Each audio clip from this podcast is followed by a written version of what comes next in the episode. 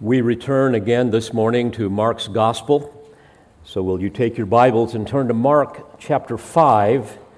We're going to look at verses 1 through 20 this morning under the heading The Divine Authority of the Lord Jesus Christ. Let me give you a little context here so you know what has been happening. Jesus has just demonstrated his authority over the forces of the natural world by calming a storm. And now he will manifest his authority over the forces of the supernatural world by terrifying and exorcising a number of demons from two men, according to Matthew 8 28. Mark and John, I might add, only focus on the one man with whom Jesus spoke. So let me read the text Mark 5, beginning in verse 1. They came to the other side of the sea into the country of the Gerasenes. When he got out of the boat, immediately a man from the tombs with an unclean spirit met him, and he had his dwelling among the tombs. And no one was able to bind him anymore, even with a chain because he had often been bound with shackles and chains, and the chains had been torn apart by him, and the shackles broken in pieces. And no one was strong enough to subdue him. Constantly, night and day, he was screaming among the tombs and in the mountains and gashing himself with stones. Seeing Jesus from a distance, he ran up and bowed down before him and shouting with a loud voice, he said, What business do we have with each other, Jesus, Son of the Most High God? I implore you, by God, do not torment me. For he had been saying to him, Come out of the man, you unclean spirit. And he was asking him, What is your name?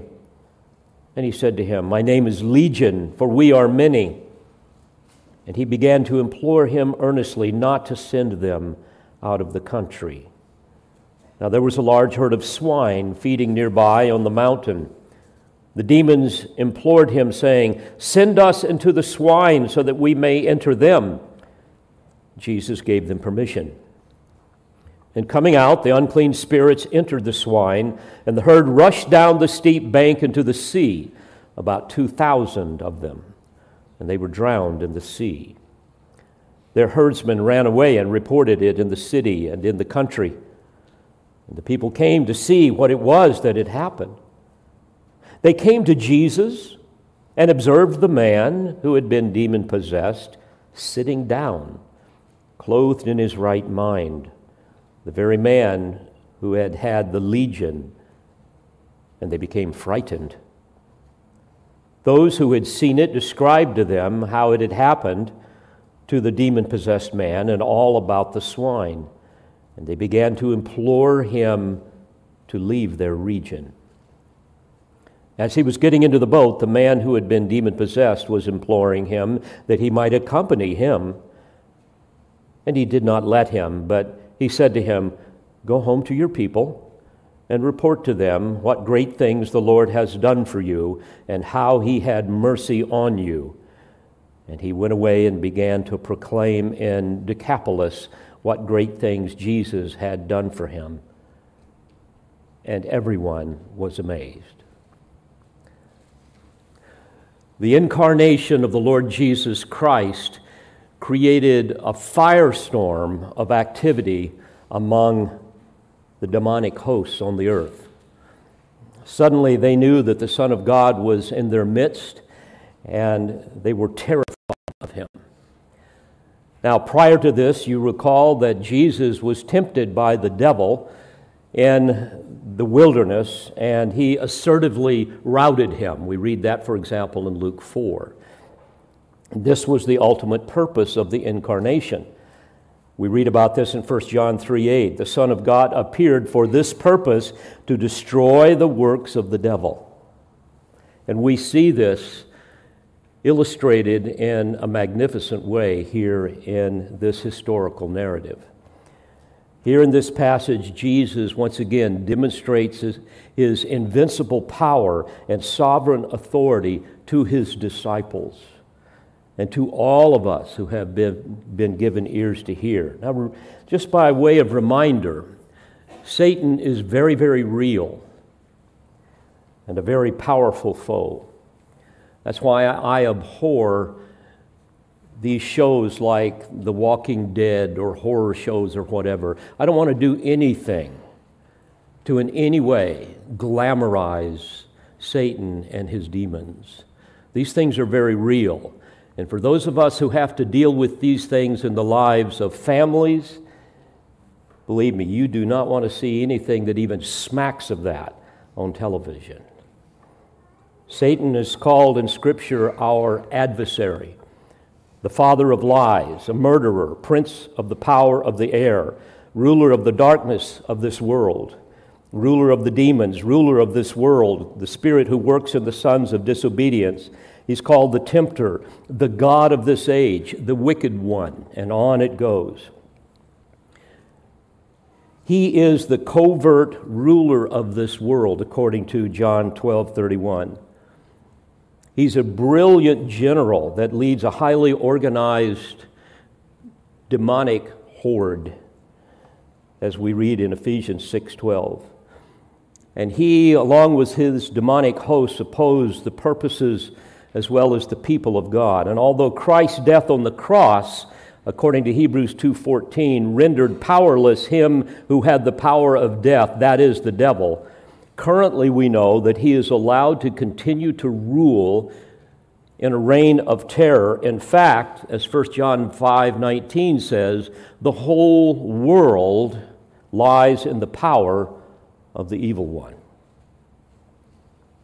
And this will continue to occur until Christ returns and judges Satan and the evil angels. As a master deceiver, he is capable of disguising himself as an angel of light. You read about that, for example, in 2 Corinthians 11. He is skilled in spiritual espionage. He not only overpowers unbelievers, blinding them to the truths of the gospel and holding them captive to do his will, but he also attacks believers, especially those in leadership. You will recall in 2 Corinthians 12, beginning in verse 7, Paul said, To keep me from exalting myself, there was given me a thorn in the flesh, a messenger of Satan to torment me, to keep me from exalting myself. That we believe was a wicked false teacher that had infiltrated the church and was attacking Paul along with others like him. Paul described demons as deceitful spirits that propagate doctrines of demons, according to 1 Timothy 4 1. And through their influence with leaders within the church, Satan gains access into the church and destroys it. That's why we are to wear the armor that Paul talks about in Ephesians chapter 6. And we see this all the time, do we not?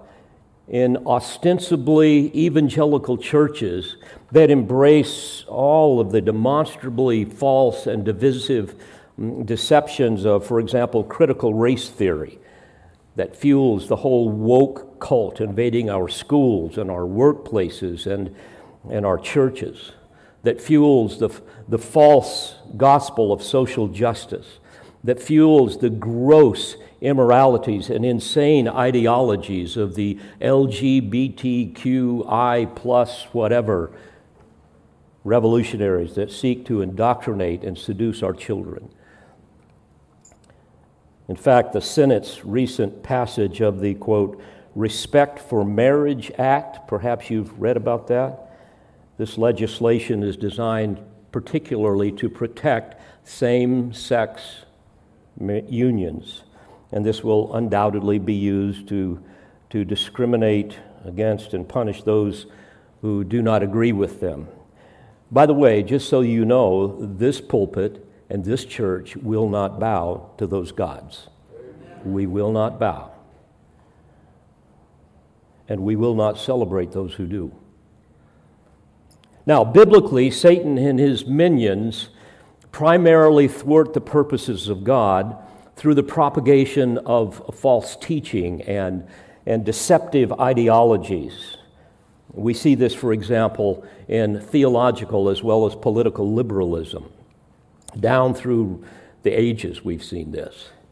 And they are powerful to blind men to the truth of the gospel and prevent them from seeing the glory of Christ. Paul made this clear in 2 Corinthians 4, beginning in verse 3. He says, And even if our gospel is veiled, it is veiled to those who are perishing, in whose case the God of this world, small g, referring to Satan, the God of this world has blinded the minds of the unbelieving so that they might not see the light of the gospel of the glory of Christ, who is the image of God.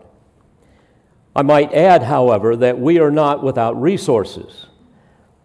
In 2 Corinthians 10, for example, beginning in verse 4, we read that the weapons of our warfare are not of the flesh.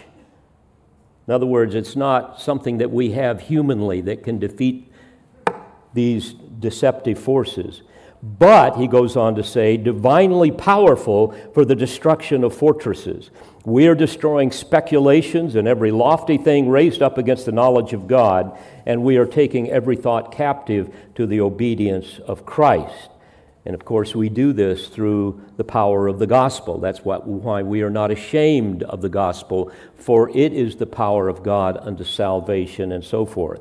Now, I might add, however, that that certainly the, the Lord will not bless a church that is committed to redeeming the culture or, or social justice. But please hear this. Nor will he bless a church that maybe is morally and doctrinally pure, but has a diminishing love for Christ. Paul expressed his concern in this regard when he said to the saints in Corinth in 2 Corinthians 11, beginning in verse 2 For I am jealous for you with a godly jealousy. For I betrothed you to one husband, so that to Christ I might present you as a pure virgin. But I am afraid that, as the serpent deceived Eve by his craftiness, your minds will be led astray from the simplicity and purity of devotion to Christ. So we must guard our hearts, dear friends, to that end. So, although Satan and his vile cohorts work primarily in the realm of false teaching, propagating lies, and all of those types of things, there are occasions where demons actually inhabit human beings, as well as animals, as we see here. I might also add very quickly that Although this is true, we are never instructed in Scripture to initiate attacks on demons or on Satan, as some people do. There's no command to rebuke Satan or bind demons or exorcise them, as some erroneously teach and practice. By the way, that's not only unbiblical, it is dangerous. You will recall in Acts 19, the seven sons of Sceva tried to cast an evil spirit out of a man by the power of, quote, Jesus, whom Paul preaches. We read about this in Acts 19. He went on to say that the evil spirit answered and said to them, I recognize Jesus and I know about Paul, but who are you? And the man in whom was the evil spirit leaped on them and subdued all of them and overpowered them so that they fled out of that house naked and wounded. That's all I need to know. I'll let the Spirit of God do what only He can do, right? Beloved, we do not exercise, we evangelize. Just unleash the gospel and let the Spirit do what He will. We cry out to God in prayer, as we read, for example, in Jude 9, and we let the Spirit intervene. He alone can drive away the evil spirits and establish His rule in the heart of man. Now, with that as a little bit of background, Let's examine this text, and I'd like to do so, so under four categories of observation that I hope will provide some, some insight as well as some encouragement. We're going to see in this passage, number one, demonic domination, secondly, divine deliverance, thirdly, depraved denial, and finally, divine directive. I know I got carried away on the D's there, but it seemed to flow together, all right? So, first of all, let's look at the demon of the sea into the country of the Gerasenes. Now, this would be on the eastern shore of the Sea of Galilee, near a little village uh, called Cursa, uh, which is about six miles from Capernaum, just north of a, of a little bit larger town called Gadara. That's why it's also called the country of the Gadarenes. And uh, now, obviously, this was a Gentile region. And the reason we know that is because they're raising a whole bunch of pigs, all right? Jewish people do not do that. Verse 2 When he got out of the boat, immediately a man from the tombs with an unclean spirit met him. So much, by the way, for a quiet getaway. Remember, that's why they were going over there, to get away from all of the crowds. Now, the geography of this area, and those of you who have been there understand this, will reveal some very steep cliffs and large hills that, that go up from the coast of the Sea of Galilee. And so these, these lunatics, these demonically possessed men, could see the boat coming, and obviously they recognized that it was Jesus. Matthew 8:28 by the way, says two men were, who were demon possessed met him as they were coming out of the tombs. They were so extremely violent that no one could pass by that way. Now it's interesting, Mark and Luke only speak of one. Maybe they're rolling two exorcisms into one, or maybe they're just dealing with the one that was the most prominent that was interacting with Jesus. We don't know. But certainly we do know that this was a very dangerous place to be.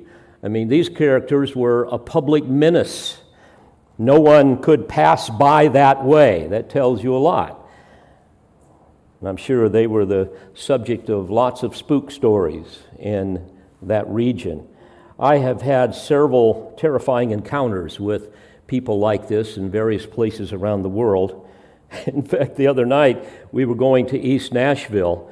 Um, if you know anything about East Nashville and Nashville in particular, it's like Sodom and Gomorrah. We pulled up to this place, my son was in front of us, and there was a guy sitting there, and he basically fit this description. And he started screaming and cussing at our vehicles and walking up and down, back and forth. I thought, oh no, hurry up, light and change.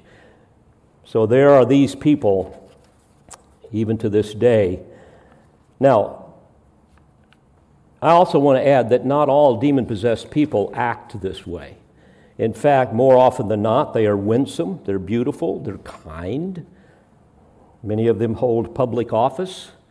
Many of them will teach our children in colleges and universities, even in our grade schools. Many teach in Bible schools and seminaries. And an increasing number of them stand in pulpits. In fact, most false teachers are unwitting pawns of Satan. They not, may not be possessed by a demon, but they are certainly heavenly influenced, and they're just deceived, they're ignorant. And yet there are others who are witting. They know exactly what they're doing. For example, in Jude 4, as well as verse 10 and verses 12 through 13, we read about them. They are the ones that have crept in unnoticed talking about coming into the church. Those who were long beforehand marked out for this condemnation, ungodly persons who turn the grace of God into licentiousness and deny our only Master and Lord Jesus Christ. He went on to say, verse 10, these men revile the things which they do not understand and the things which they know by instinct, like unreasoning animals. By these things they are destroyed.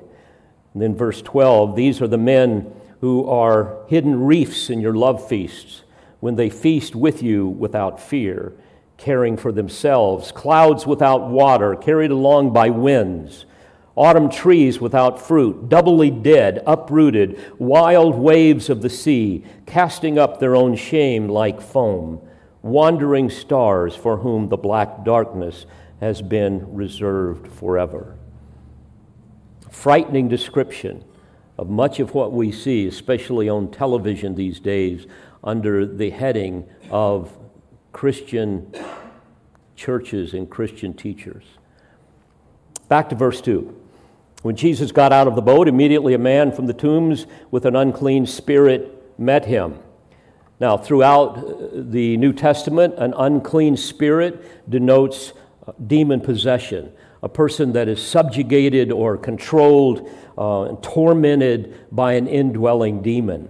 And it's important also to remember that true believers cannot be indwelt by anyone other than the Holy Spirit. All right? 2 Corinthians 6, verses 14 through 18, makes this abundantly clear, as well as other passages. The Spirit of God will not spatially cohabit a Christian with an unclean spirit. Remember, as believers, we have been delivered from Satan's domain of darkness, right? And we have been transferred to the kingdom of Christ, Colossians 1:13. And the Holy Spirit of promise has quote sealed us for the day of redemption, Ephesians 4:30. And other passages like that. So don't worry that somehow some demon's going to get in you and possess you, okay?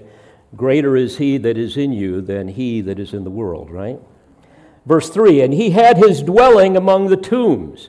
Now, this doesn't mean that he literally dwelt inside of a tomb, probably among the caves that held the tombs in this area. There's lots of little caves. That's where they would bury people. Often there would be small chambers adjacent to the tomb where the actual body would have been placed. That would be a place where uh, an individual could live.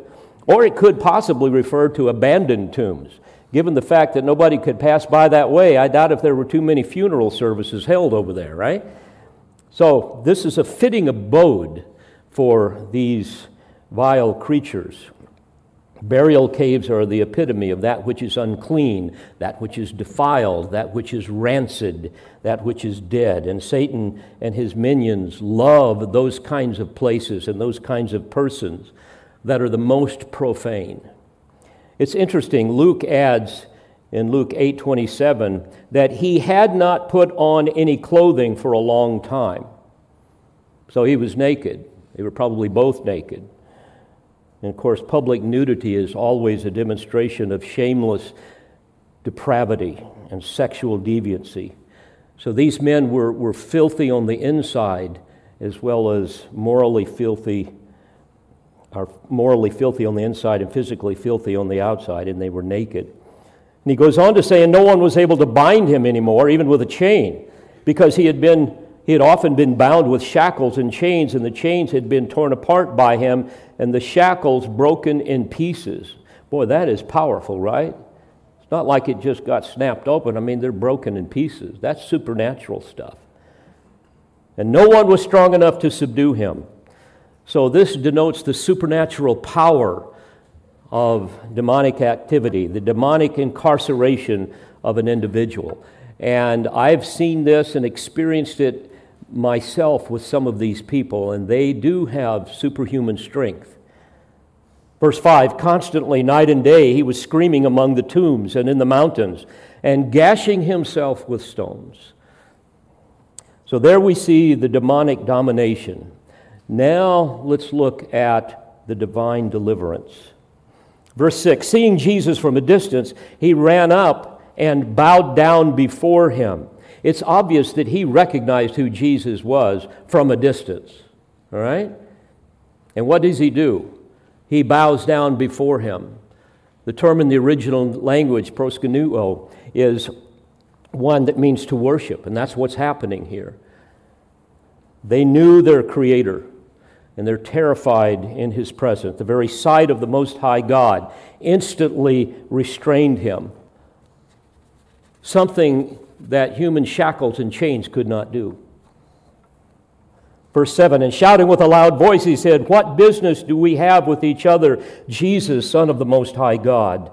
I implore you by God, do not torment me. Matthew adds this in verse 29 of chapter 8 Have you come here to torment us before the time? You see, Satan and his demonic hosts are brilliant theologians. They know that many of their fellow demons have already been incarcerated in the bottomless pit, which is also called the abyss, the underworld. Luke 8:31 speaks of this. Jude addressed this And this is where they were afraid they were going to have to go to join their compadres. Jude 6 says, And angels who did not keep their own domain, but abandoned their proper abode. By the way, this is referring to the apostasy of the fallen angels described in Genesis 6 1 through 3 that possessed men who then cohabited with women. These angels did not keep their own domain, but abandoned their proper abode, and he has kept in eternal bonds under darkness for the judgment of the great day, just as Sodom and Gomorrah and the cities around them, since they, in the same way as these, indulged in gross immorality and went after strange flesh, are exhibited as an example in undergoing the punishment of eternal fire. It's interesting, by the way, that in 2 Peter 2 4, Peter uses this very reality, along with the incineration of the homosexuals in Sodom and Gomorrah and the worldwide flood in the days of Noah. He uses this as an illustration of divine judgment on false teachers and those who follow them, which is a terrifying precedent for their future judgment. He says this in 2 Peter 2, beginning in verse 4 For if God did not spare angels when they sinned, but cast them into hell and committed them to pits of darkness reserved for judgment, and he says in verse 9, then the Lord knows how to keep the unrighteous under punishment for the day of judgment, and especially those who indulge the flesh in its corrupt desires and despise authority. I could add one other footnote, according to Revelation 9, verses 1 through 12, these vile creatures that are currently in the abyss, the place where Legion and these other demons don't want Jesus to put them, these creatures will be released during the pre-kingdom judgment judgments, the fifth trumpet of the revelation of the uh, of the tribulation. And we read about this in the book of Revelation, chapter 9. This will be when the fifth angel will open, quote, the bottomless pit. This is where these characters are currently.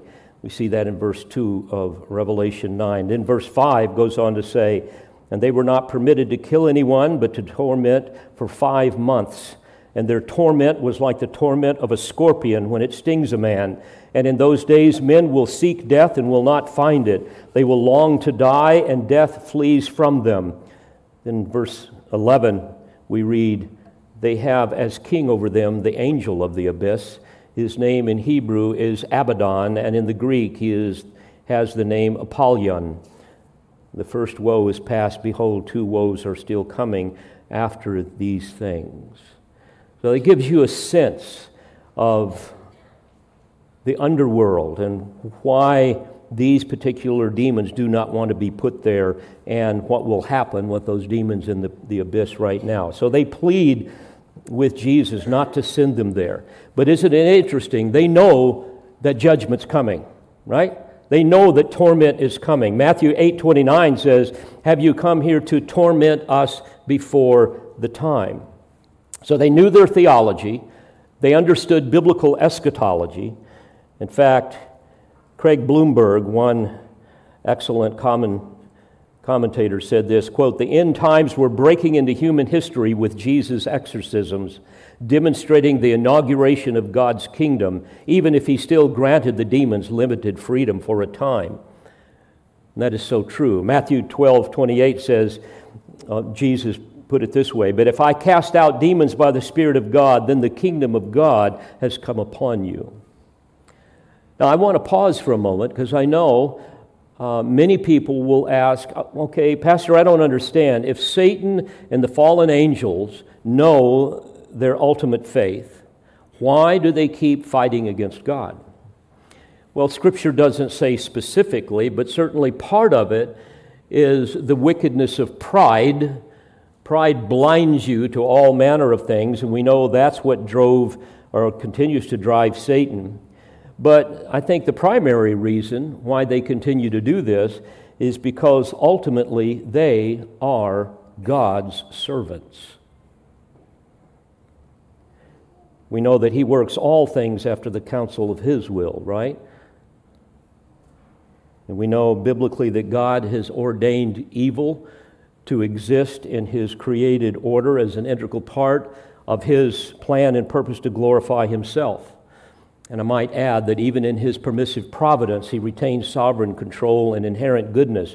But none of this is surprising God.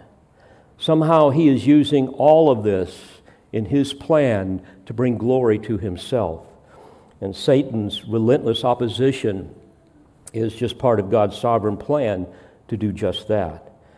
Remember what the prophet Isaiah said in Isaiah 46, beginning in verse 9 I am God, and there is no one like me, declaring the end from the beginning, and from ancient times things which have not been done, saying, My purpose will be established, and I will accomplish all my good pleasure. I find it fascinating, and I mentioned this text earlier in 1 John 3 8. John tells us that, quote, the devil has sinned from the beginning, referring to the first time when Satan rebelled against God. But then he goes on to add that, quote, the Son of God appeared for this purpose to destroy the works of the devil. Now, this indicates that even the devil's diabolical works had to have been divinely ordained. And here's why. Because according to Acts 2:23, Christ was delivered up by the predetermined plan and foreknowledge of God.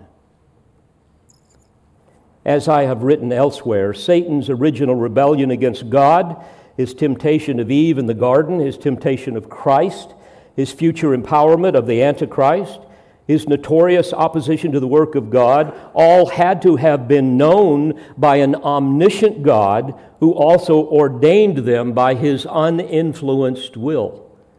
We can therefore reason that God's elective, eternal purposes were decreed and set into motion before creation. This would include the Lord's incarnation and atoning work that defeated Satan and sin here again, we see that he ordained to allow evil to enter his perfect universe through the voluntary choices of moral creatures in order to dramatically display his glory through his holiness, wrath, mercy, grace, love, and power.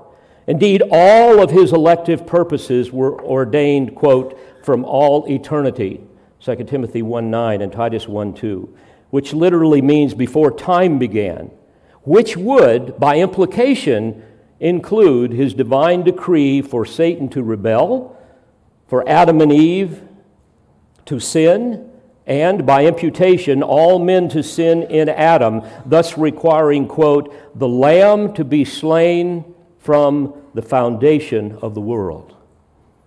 Revelation 13 8. Now, bear in mind that Satan's most vile attacks upon God and those who belong to Him ultimately serve God's purposes in redemption to ultimately bring glory to Himself. Romans 8:28 we know that God causes most things to work together for good. Causes all things to work together for good. To those who love God, to those who are called according to his purpose. That's why he's working all these things. He has a purpose that cannot be thwarted. I love what verse 31 says of Romans 8. If God is for us, who is against us? What a wonderful truth. Now, back to verse 7. And shouting with a loud voice, he said, What business do we have with each other, Jesus, the Son of the Most High God? I implore you by God, do not torment me. For he had been saying to him, Come out of the man, you unclean spirit. And Jesus was asking him, What is your name? He's speaking to the demonic forces within the man, not the man. And the demons said to him, My name is Legion, for we are many. Now, how many were there? We don't know. We know a Roman legion, 6,000 soldiers. Luke 8:30 says for many demons had entered him. We don't know how many, but let's just be real accurate here, a whole bunch, right? There's a whole bunch of demons in this guy and this both of them. Verse 10, and he began to implore him earnestly not to send him out of the country. Luke 8:31 parallels this by saying they were imploring him not to command them to go away into the abyss. Don't put us there with the rest of those guys.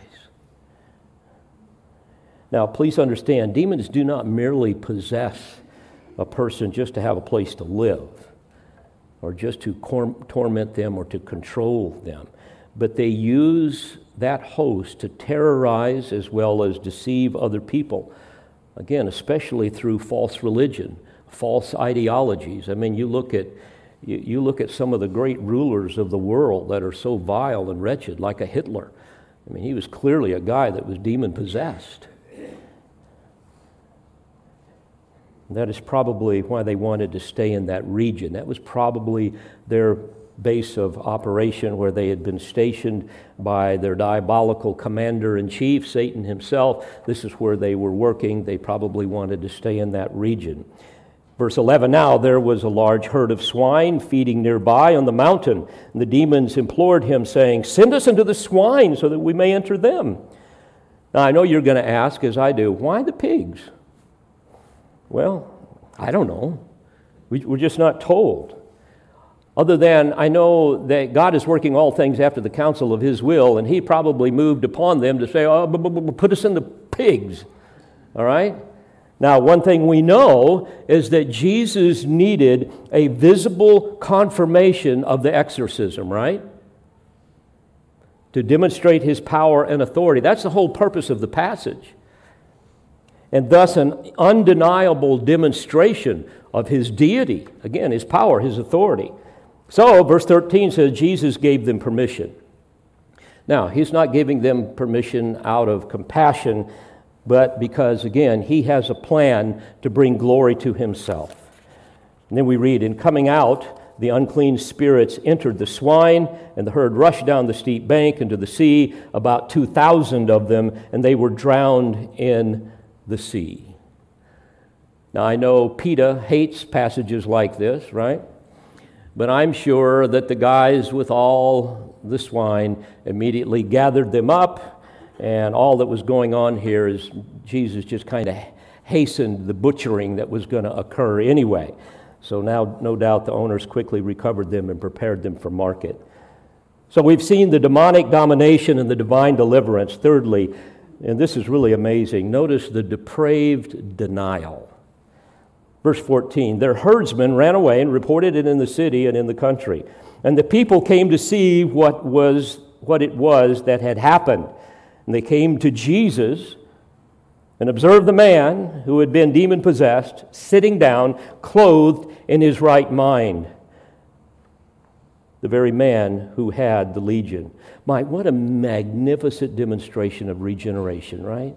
To see a person absolutely delivered from the penalty and the power of sin, to make person a, a person a new creature in Christ reminds me of Colossians 1:13, for he rescued us from the domain of darkness and transferred us to the kingdom of his beloved son in whom we have redemption, the forgiveness of sins. Now, the darkness here speaks of spiritual death, the domain of darkness. We've been delivered from spiritual death. Darkness biblically also speaks of those who are alienated from God, those who are ignorant of, of the things of God, those who are indifferent. And they sleep comfortably in their sin, in the darkness of their sin. It speaks of, of spiritual deception by which a person is darkened in their understanding because they're following false teachers and blasphemous ideologies. A lot of these guys just make stuff up, and people are too undiscerning to even know it. It speaks of the darkness of debilitating depression that often leads to drug use and, and suicide and so forth. So, what happens here? They come, they're hearing what, what went on, so they come and they see what happened. They see Jesus and they see this guy, probably both of them now, uh, sitting there quietly, rationally, clothed in, it says, his right mind. And then notice this, and they became frightened. Folks, Hebrews 10:31 really gives us some insight here. It says, "It is a terrifying thing to fall into the hands of the living God." Why were they frightened of Jesus? Because they're frightened of judgment. They were in the presence of the Most High, and the unredeemed are terrified of that.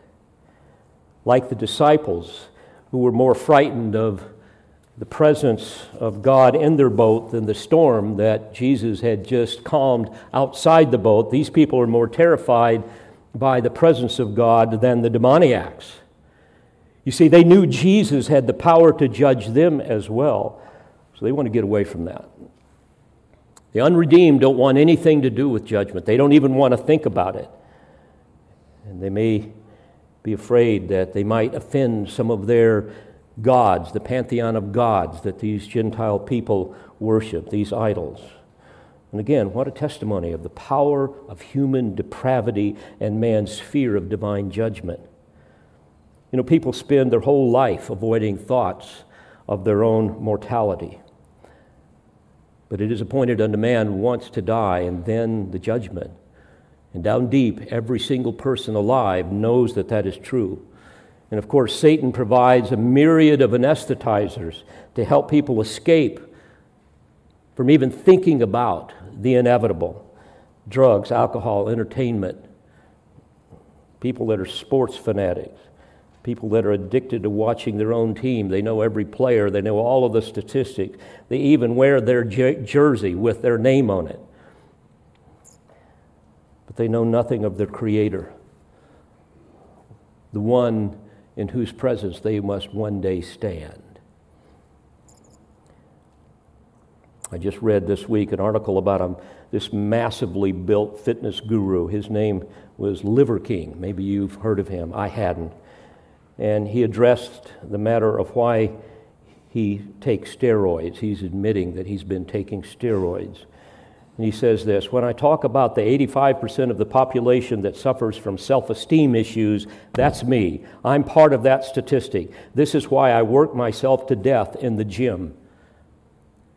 The reason I give that example is there are all kinds of things that people do to somehow give them a sense of fulfillment, a, a sense of joy, a sense of purpose.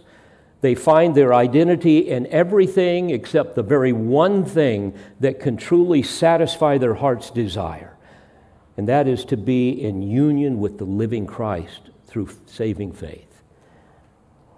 The unsaved live for themselves. They're ruled by, their, by the lusts of their flesh. They don't want anything to do with divine judgment. I've been in this situation a number of times where I've talked with, with homosexuals and others who are dealing with certain life dominating sins. And, and as soon as you try to, to talk with them about how God sees what's going on in them and his plan of redemption and the judgment that will be theirs unless they repent, they, they, they just get enraged. They just don't want to hear it. Why do you think the LGBTQI perverts are so passionate about making everyone not just accept them? not just tolerate them, you have to celebrate them. Because down deep, they feel that gnawing sense of guilt and shame, the impending judgment upon them. Again, you ask a habitual fornicator or an adulterer or a sodomite or any other person living with some life dominating sin, you ask them about what do you think God thinks about your lifestyle? where you're going to spend eternity, and it's an instant rage because they are spending their whole life trying to suppress the truth and unrighteousness. We read about this in Romans 1:18, the wrath of God is revealed from heaven against all unrighteousness, ungodliness and unrighteousness of men who suppress the truth in unrighteousness. And that's what's going on here. These people don't, they, they don't want to be around him. They're, they're afraid of judgment. They're trying to keep a lid on even thinking about those things. And so we read in verse 16 those who had seen it described to them how it had happened to the demon possessed man and all about the swine. And they, referring to the people who were hearing all of this that had come, they began to implore Jesus to leave their region. Can you imagine that? These people who witnessed the power of God wanted nothing to do with him. You know, Jesus warned of this very thing in a number of passages. I think of John 3, beginning in verse 19. Jesus said this This is the judgment. Are you listening? This is the judgment that the light, referring to Christ, has come into the world, and men love the darkness rather than the light, for their deeds were evil. For everyone who does evil hates the light and does not come to the light for fear that his deeds will be exposed. But he who practices the truth comes to the light so that his deeds may be manifested as having been wrought in God. I'm just thankful that by God's grace alone I saw the light, right? And hopefully you have too. Dear friends, do not be deceived. Jesus came into the world to save sinners, and unless you repent and believe in him, you will perish in your sins and you will spend an eternity in the solitary confinement and torment of an eternal hell. The outer darkness that you currently love. Well, from here, we finally see the divine directive.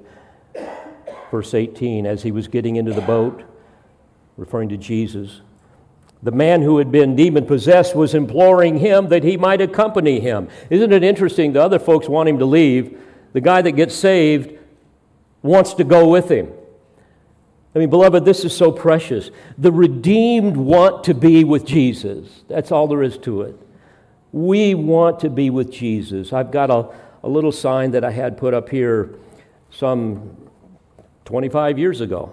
It says, We would see Jesus. But the unredeemed don't want anything to do with Jesus. You see this all the time. People have no desire to know about Christ. They have no appetite for the Word. A lot of, a lot of these people fill churches.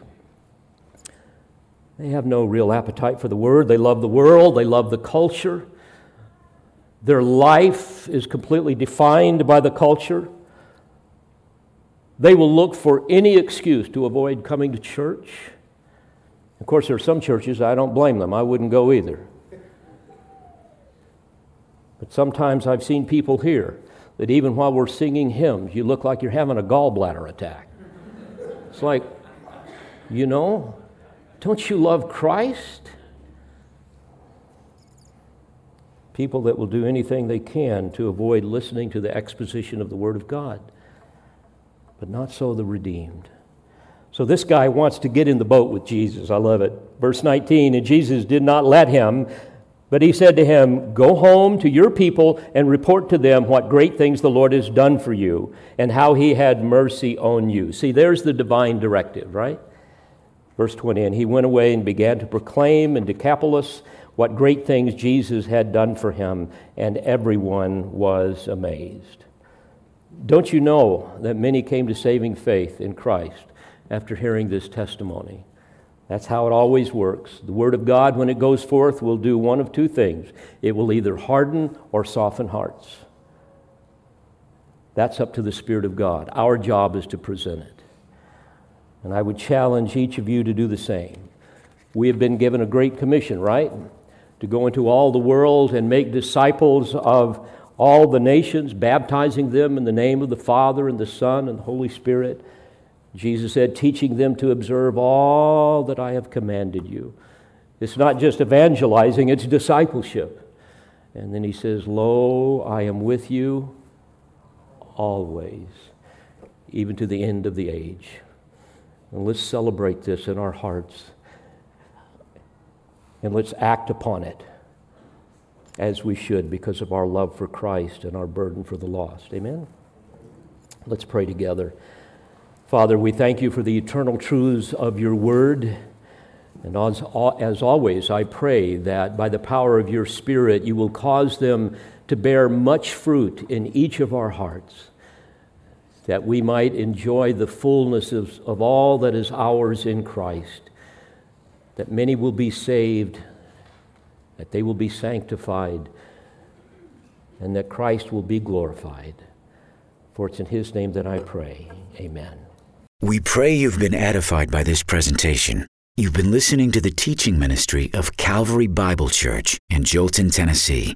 For more information on Calvary Bible Church or for more audio, please visit our website at cbctn.org.